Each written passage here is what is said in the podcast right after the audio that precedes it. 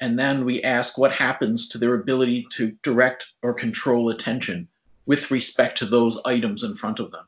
And so that's what we see. If you're not conscious of something, then your attention is knocked around by that thing in uncontrolled ways.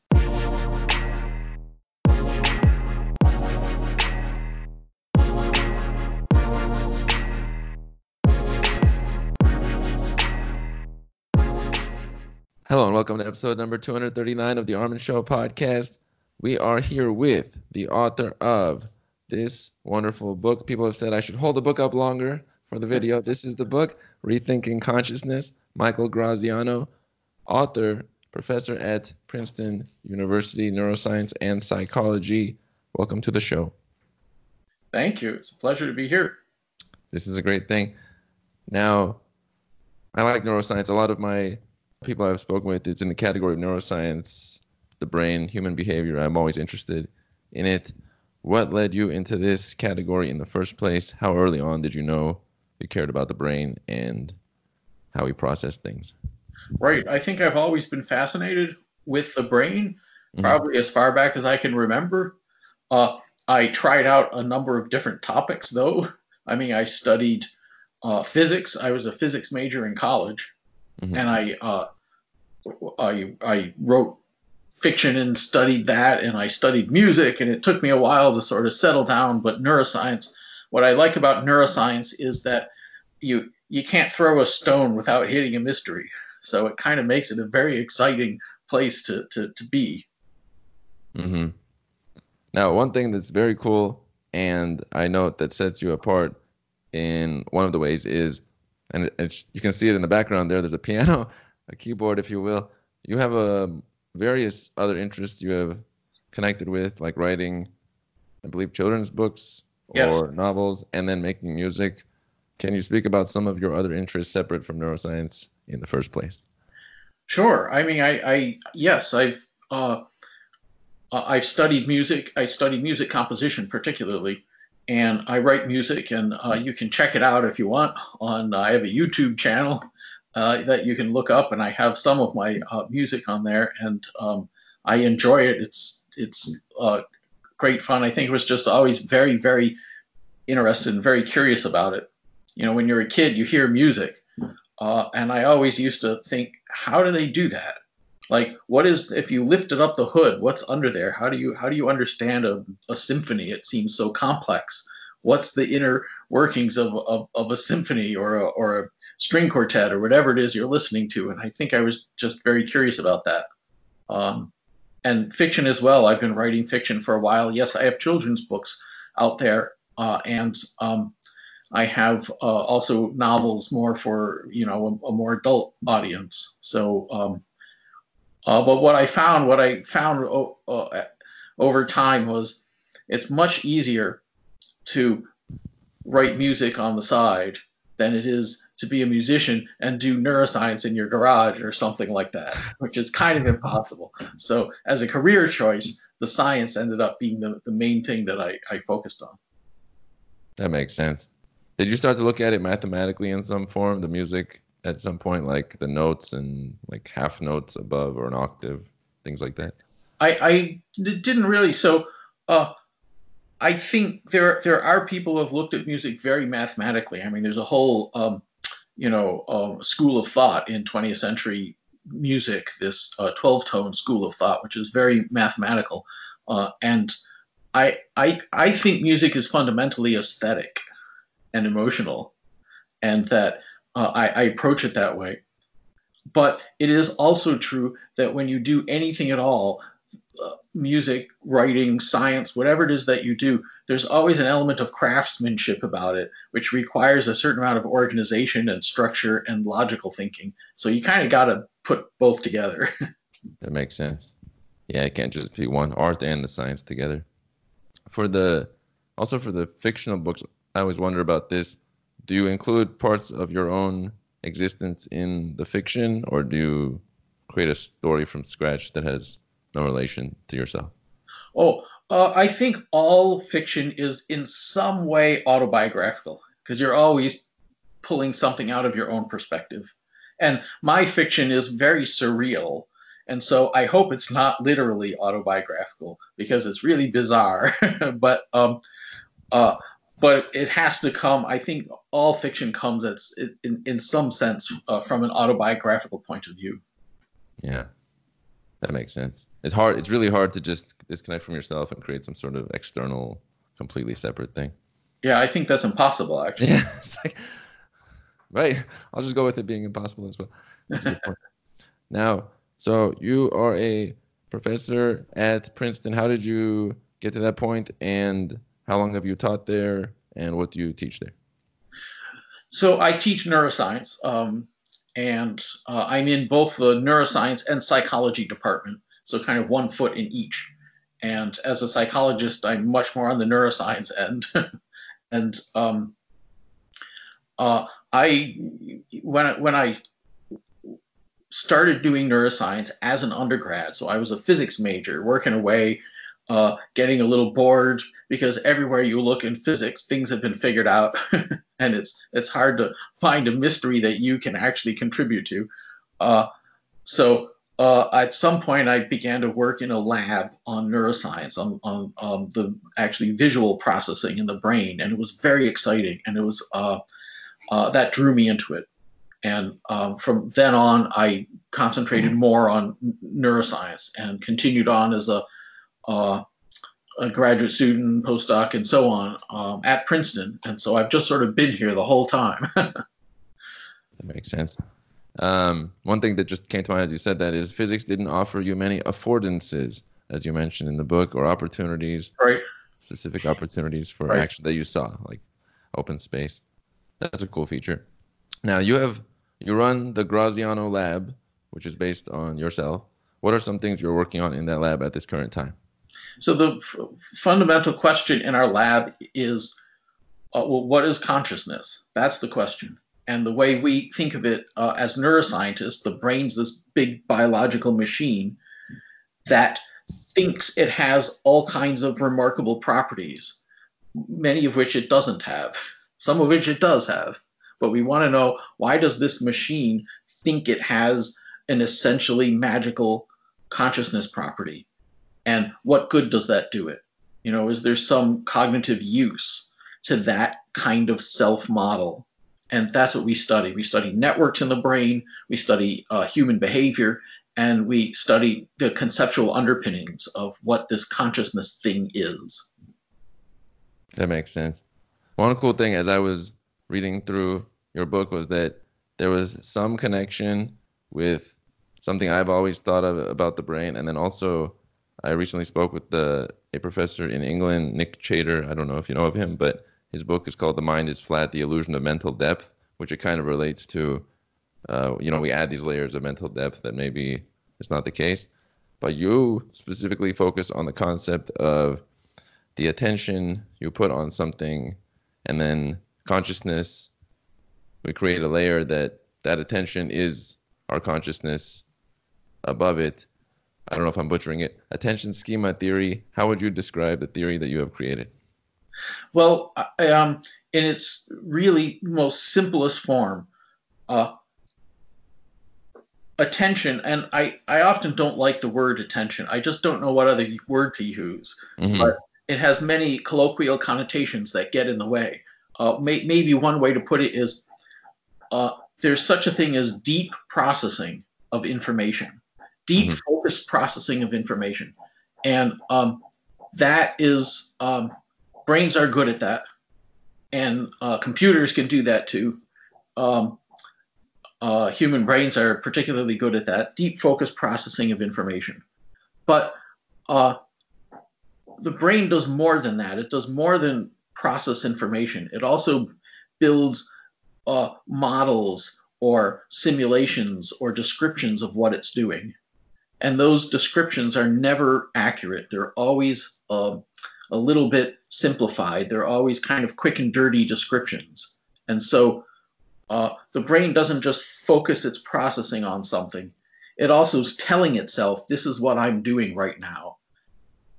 And when it's describing its own behavior, its own actions, it isn't saying to itself, I have 86 billion neurons and they're doing this and that and interacting. No, that that's way too elaborated. Instead, the story the brain is telling itself is I have a kind of a non-physical magicy thing inside me that's uh, aware of and conscious of that thing that I'm looking at, right? So when we talk about consciousness, when we talk about um, awareness, subjective awareness or consciousness, what what what is happening there is the brain providing itself with a simplified account of what it's actually doing. And that's in a nutshell what what this um, uh, underlying concept is. And then there's all kinds of uh, connections and and um, reasons why that kind of self-description is useful. So, but that's the core of the theory. Mm-hmm. I noticed that in the book you described a frog with its eyes and its tongue and shooting out whatever it does. It just does and doesn't have a second layer where it calls itself its consciousness. It just goes. And then the animals that evolved at some point, dinosaurs and us mammals, it appears that consciousness uh, showed up. What is the main distinction between what we have brought to the table versus some amoeba? Right, right. So, uh, the, the yes, the book traces the possible evolution, and uh, we can only really speculate at this point, but we know a little bit about the, the information processing in the brains of these animals. We know a little bit about the frog brain and the fish brain and so on, and uh, lizard brains. We, we know a bit about it. Uh, so the, the, the point is that a certain kind of really deep processing of information is present in some animals and not others. And so attention, it's typically called, certain kinds of attention are just not present in a frog. It can point its eyes at things, it can point its head at things, but it doesn't have this ability to focus its resources uh, on a on a set of signals that may be a very abstract set of signals. Uh, so frogs probably don't have this. Probably don't have these kinds of mechanisms. Uh, but you start to see this richer kind of attention uh, uh, coming in with maybe reptiles, but certainly you see it in birds and mammals uh, who have a common ancestor in reptiles. And so both birds and mammals have these very sophisticated forms of attention, and therefore probably these very sophisticated uh, self models of what attention is doing. And so uh, we suspect that what we would recognize as as conscious experience is probably present to some degree in almost all mammals, if not all, and probably birds as well. This vast range of, of animals have at least some form of, of what we're talking about. Mm. That's a wonderful thing to know. We have a, a little bit more processing that's recently evolved. I always think about the prefrontal cortex as our most advanced section. In the theory, you have two functions that are main functions of it. One of them is that uh, our brains process to help control attention, and then the other one is we monitor other people's attention. So, what is one way that our brain helps control our own attention? Uh, so, one, well, imagine a scenario where um, well let me let me give you an analogy 1st mm-hmm. you have an arm. There it is physical arm. Moves around does stuff. You also have a, a simulated arm. The brain constructs an arm model. It's mm-hmm. a bundle of information. It's constantly changing and it monitors and keeps track of your arm. And mm-hmm. it's called the arm schema. And the brain uses it to be able to control your arm appropriately and take out that arm schema and some people actually through a stroke or other damage lose their arm schema and their arm becomes useless. They don't even recognize it as belonging to their own body anymore. And they mm. can move it but not well. And it just sort of flaps there and they have no feeling of ownership over it. So the arm schema monitors and helps control the arm. Now what we're talking about an attention schema is the same kind of thing. The brain's monitoring and keeping track of how it's focusing its resources on this or that item. So it's the brain's attention is being modeled by this attention schema. And so without it, or when it fails, that attention schema fails, you would essentially have very poor attention control. So your attention would uh, not, you would not be able to hold it on one item. You would not be able to resist having it flip over to something else. You would not be able to keep it in uh, one location instead of having it fuzz out. It would go haywire, right? So that's the idea. And uh, one of the things we do is study these cases where people lose consciousness of really specific little items in front of them. And then we ask what happens to their ability to direct or control attention with respect to those items in front of them. And so that's what we see. If you're not conscious of something, then your attention is knocked around by that thing in uncontrolled ways. Mm-hmm. I always think about it like how much it takes so much of our, I guess, sugar resources or whatever we have to power just our main focus. That's where we're at at that moment.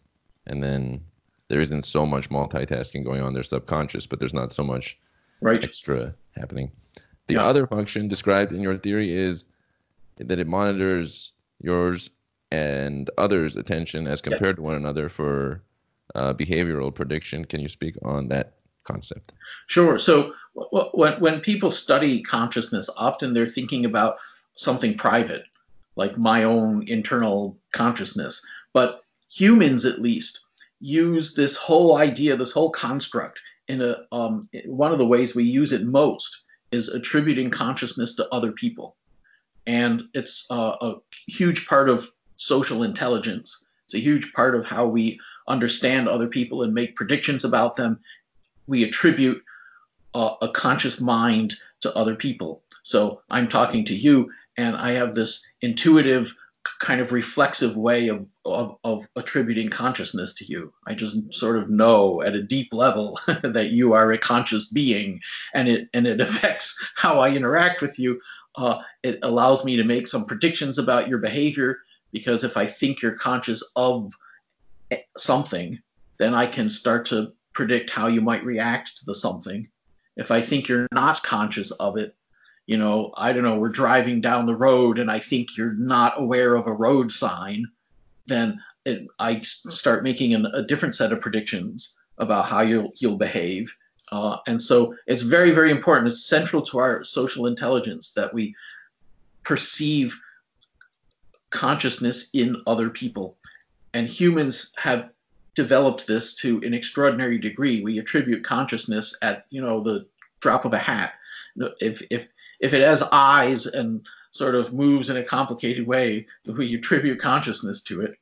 Uh, sometimes even if it doesn't have eyes, right? I mean, people talk to their uh, house plants and are and swear that they have consciousness. And um, and I got mad at my computer the other day because at some deep, intuitive, reflexive level, something in me assumes the computer is conscious and is trying to uh, to harm me in some way. So uh, we, are we're, we're prone to this because we're social animals and, and we evolved with this um, social machinery that projects consciousness onto the objects and people around us. Huh. That brings to mind a few things like some individuals do this with let's say dogs that might not have as much uh, processing ability as us, but they'll attribute so much more because it's just built in. Let's give qualities. Or like a comedian, if they do a joke and people don't pick it up, they suddenly adjust to the level that they feel like it'll resonate with the audience. We're always attuned to yes, who are we around? Yes, that's kind of cool. There's a sign of intelligence too, like how much you adjust because you understand. Yes, what am I interacting with? That's a cool feature you talked about in the book uh, incoming signals and how they compete with each other uh, on their way in. What kind of competition occurs in that form? So one of the really interesting stories in uh, neuroscience in I don't know the past 20 years, let's say, or more even, is that is the basis, the mechanism behind attention. So why do we need attention? Why do we need to focus on one thing? Well, if we didn't, then to process the whole world around us, we need a brain, you know, the size of a Buick or something. I mean, you need a lot of processing power. Uh, but the the secret to intelligence, the secret to a truly intelligent brain, is efficiency. Is taking whatever you have here and focusing it so that you can intelligently and deeply process one thing at a time, or a small number of things at a time. And so that's what attention is. It's this ability to focus in on the most important thing at the moment. So how do we do that? It turns out the brain is like a big series of uh, competitions. Signals come in, like visual signals and auditory signals and so on. They come in, or internally generated signals, thoughts and memories, and they start competing with each other. That is, the actual neural signals are uh, in competition, where one signal is always trying to rise up and suppress its neighbors. It's almost like a big election where all the candidates are fighting with each other and somebody's trying to come out on top and beat down the competitors. And by going through layers and layers and layers of competition through neural networks, these signals slowly sort themselves until one or a small number rise up and win everything. And those are the ones that uh, the um, brain uh, organizes its processing power around. So attention is this self-organizing process of a competition, signal competition. Uh, and that's something that's been studied in, in minute detail at the level of individual neurons in the brain. So that's a really interesting, a really cool story in, in neuroscience. Mm-hmm. I've thought about that many a time. Uh, for our brain, like there's a bunch of little decision trees that are battling one another, and then as a collective consciousness of all our people, all the people that the signals that are able to outdo the other ones, those are the ones that rise in that bigger brain, I guess, sort of combined together. Right. It's like a biased competition, as you refer to it from neuroscientist Robert Desimone. Yes. Described that way. Yes. We have two kinds of attention overt and covert attention. One of them is underneath the radar, and one of them is straight attention. Can you describe the difference between sure. those two? So, overt attention is basically where you're looking. Or if you don't have eyes, if you're a creature that's mostly ears, it's where you point your ears at. I mean, overt attention is, yeah, the, the, the sensory systems are big satellite dishes. And so one way to filter information is to just to point them at an interesting thing. And then everything else in the world kind of uh, is not processed and the thing you're pointing at is. That's a simple way to solve the attention problem. Uh, but we also, we um, have this thing called covert attention, another way in which mammals and birds differ from, say, frogs, we have covert attention. And covert attention is the ability to uh, not focus our eyes, but focus our mind on something. For example, you may be looking straight at someone, but your attention is on something completely different. So you're looking straight at someone's face, but you're thinking about an itch on the bottom of your foot, or you're um, you're uh, you know looking at a book.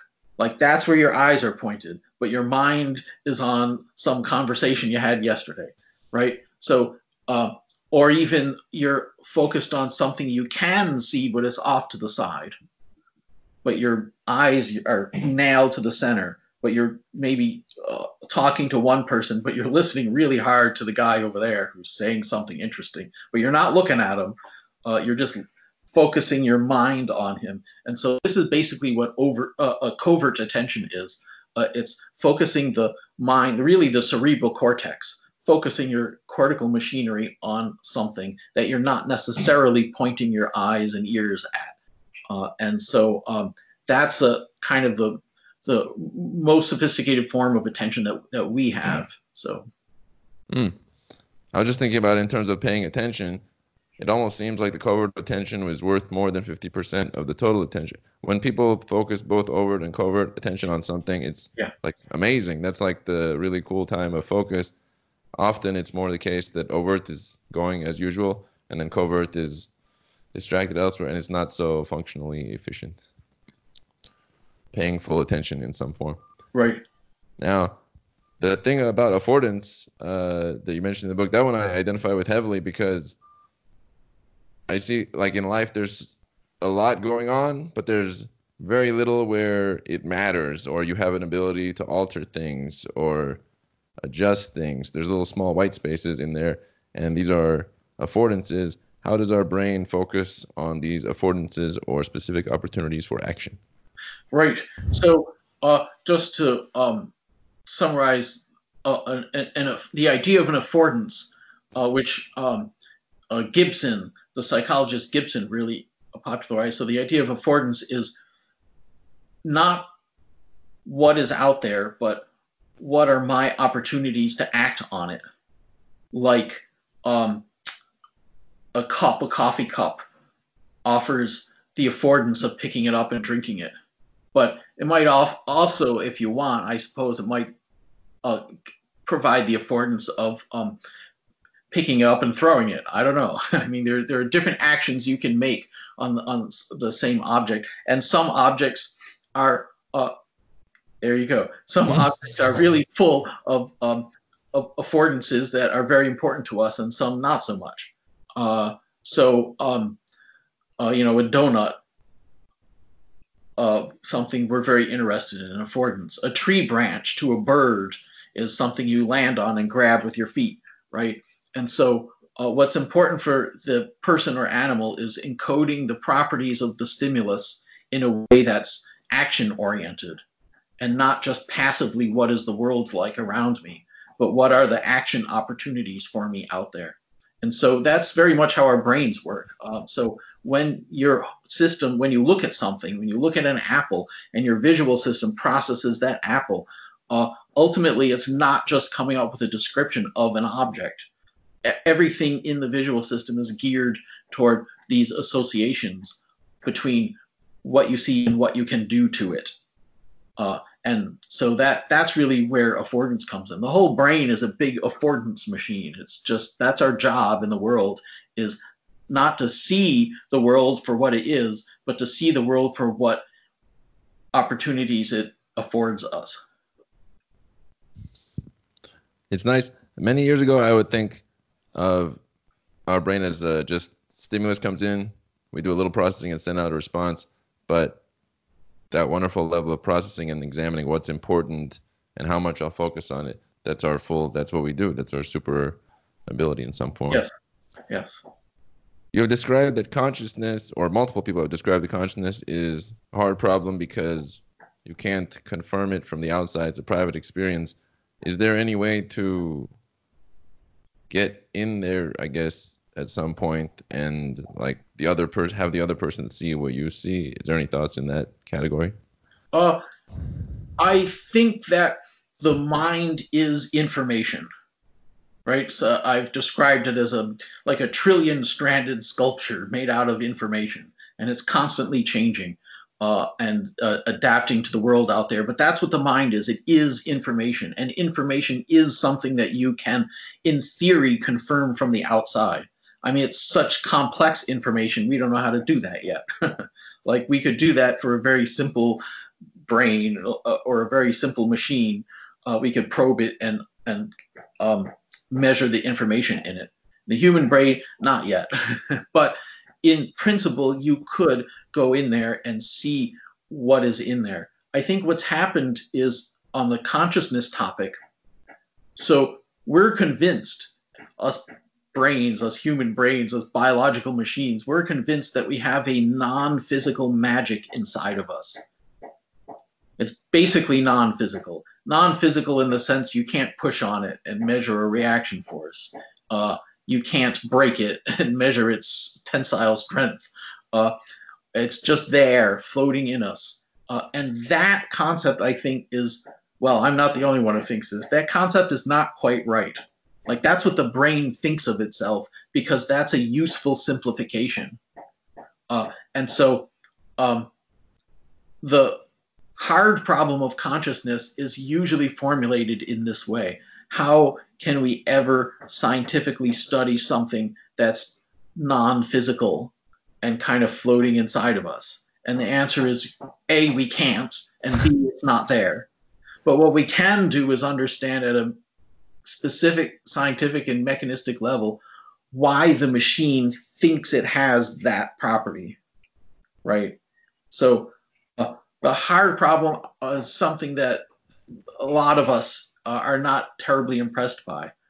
So it's it's um, w- one way to put it is uh, we can begin to explain why people f- mistakenly think there is a hard problem. That makes sense. I'm also with the same concept. I feel like they're all at a small enough view. It would be, oh, I see this, I see the connection there. It would just be there. So I don't really have that view that it's some extended thing. Uh, also, do you uh, extend this thought into? I think I think of people's mind, like for example, a brand that's popular. I just think about it like that brand description is encoded in 80 million people's minds, and that makes it what we call popular. And if we just erase that from 80 people's 80 million people's minds, that little portion, suddenly that brand would no longer be. Do you think about minds in terms of like that? Uh, uh if I'm not 100% sure what you mean, um, like, like uh, you know, we have certain uh, memories of a location or a certain uh, company brand somewhere in our brain encoded somewhere because it's physically there. So if somehow that was those molecules were moved or adjusted or erased, then that you could erase that from 50 million yeah. people if there was a physical removal. That that yes, for for sure. Uh, yes, me- these memories and concepts and beliefs and thoughts they're all instantiated in very specific uh, hardware. I mean, they are the product of in, neurons interacting in specific ways uh, via connections, synaptic connections. And if you alter those physical connections and that that physical hardware, you would you could you would definitely erase those those uh, thoughts, concepts, emotions, everything else. It all depends on that hardware. Yes. Now, in your lab where you do research, uh, where is the most research done? Is it on other animals? Is it on uh, people who have had some sort of brain damage? Is it on uh, like schematic concepts, or how is it done usually? So what I do is I study humans.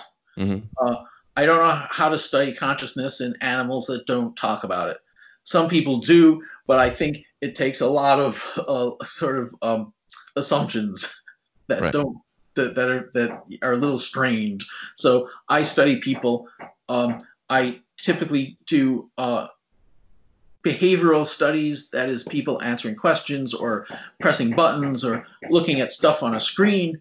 And then uh, typically I'll take that behavior and put it in a scanner, an MRI scanner. And then we start looking at what brain networks are involved and how different parts of the brain uh, interact with each other uh, during these kinds of tasks. So that's the that's the kind of thing we do, and um, that's been very interesting. I mean, there's there's parts of the brain that are involved in social thinking that have been studied for a while in social cognition, it's called, and those are the parts of the brain that also show up when people start talking about their own consciousness. And so we get this very strong sense now that uh, our own consciousness and the consciousness we project onto other people, all of this is coming from a set of information built by the same networks in the brain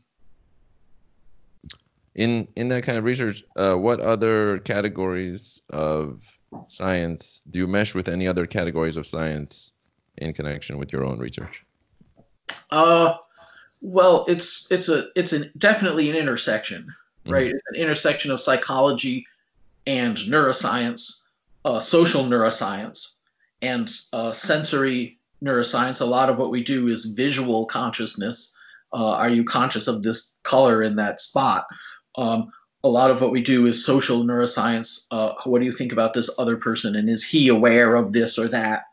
Um, it intersects with um, uh, philosophy, of course, um, and uh, so it's it's it, it intersects with engineering.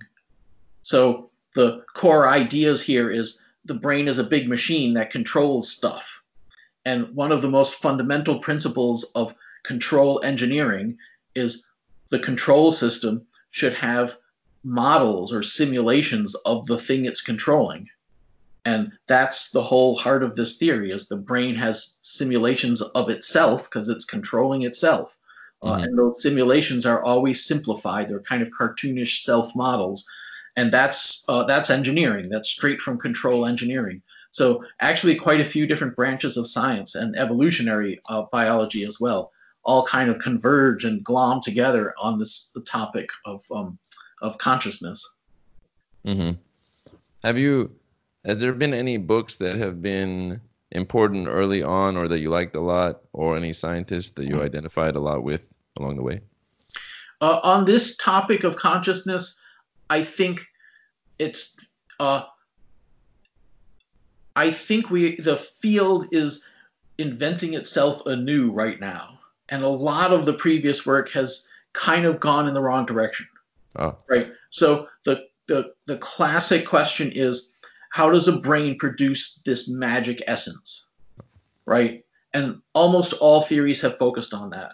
And basically, what's happening now in my work, and um, I'm very happy to see lots of other people's work now. What's really happening is okay, it doesn't produce magic, but why does the brain think it does? right? So it's a totally different approach. And that means uh, it's actually not that easy to find inspiration directly on this topic of consciousness. Um, but on neuroscience in general and science in general, sure, there's lots of, of wonderful, brilliant work out there uh, that's, um, you know, very, very inspirational. I like how you brought that up I could almost do a whole thing just talking about the questions that we ask. When a question is set up in a certain way, then our brains or our effort goes toward solving the assumption underneath that. But maybe that wasn't the actual assumption that fits reality. And then if you rewrite the question, suddenly a bunch of effort is put in this yeah. certain category. Yeah. Very important where a question goes to.